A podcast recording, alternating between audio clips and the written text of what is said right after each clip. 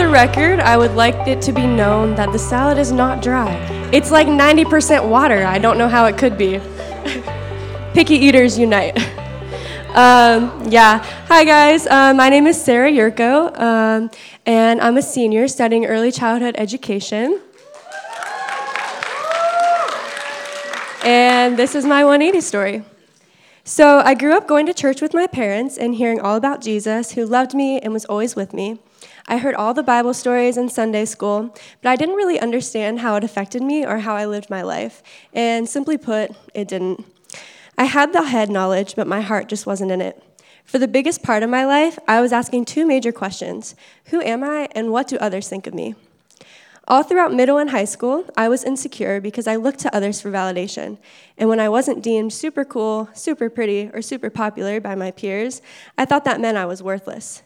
I began trying to change myself so others would like me more and would change my personality based on who I was around.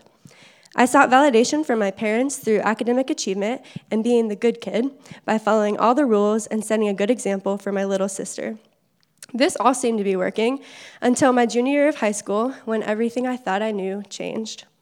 First, the relationship I was in came to an abrupt end. Then I lost all my friends because I was taking courses at my local community college instead of staying in high school classes. Then the real struggle started. I found out my parents were getting a divorce. This completely shattered my world and changed everything I had known my whole life. I quickly fell into a depression. I started skipping classes and self isolating. With no one to lean on for support, I found myself failing classes, something I had never done before. And now, since I was in the, be- in the business of disappointing my parents, who I was also angry at for hurting me, I started going to parties and drinking, still seeking validation from others and trying to numb the pain of my whole world falling apart. And all my life, I had found my identity in three things my family, my friends, and my academic achievement. And now here I was, feeling alone, unable to cope, and worthless. I realized that I didn't actually know who I was, and I didn't see a way out of my situation.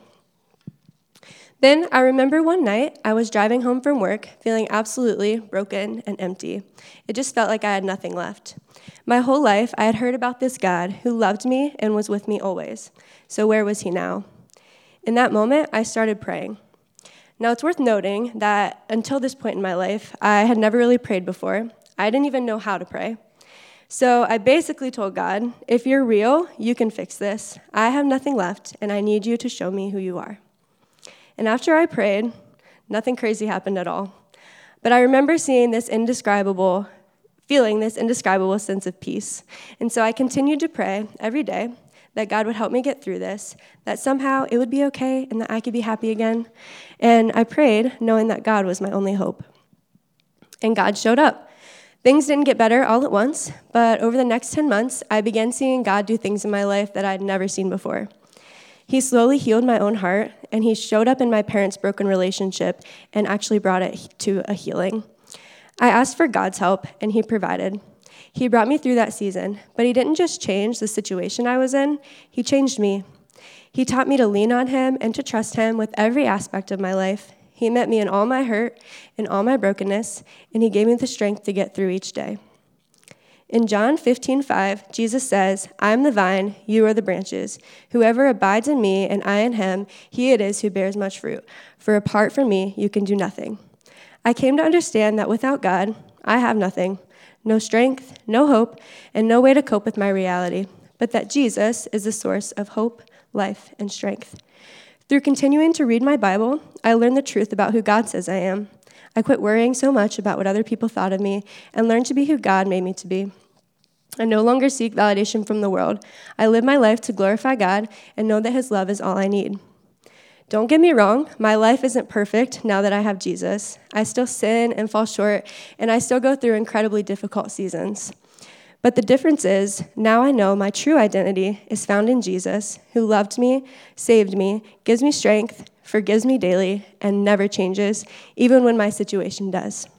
The questions I once asked of who am I and what do others think of me isn't something I have to ask anymore because my identity comes from my Creator, and through knowing Him, I found myself.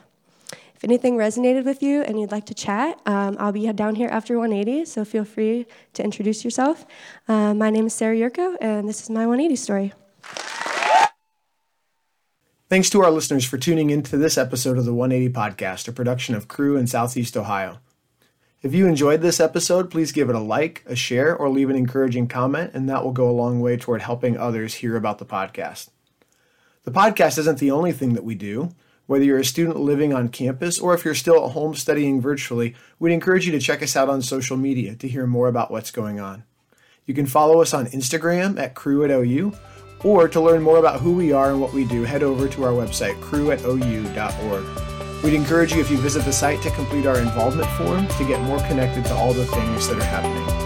Thanks for joining us. We look forward to seeing you next Thursday for another episode of the 180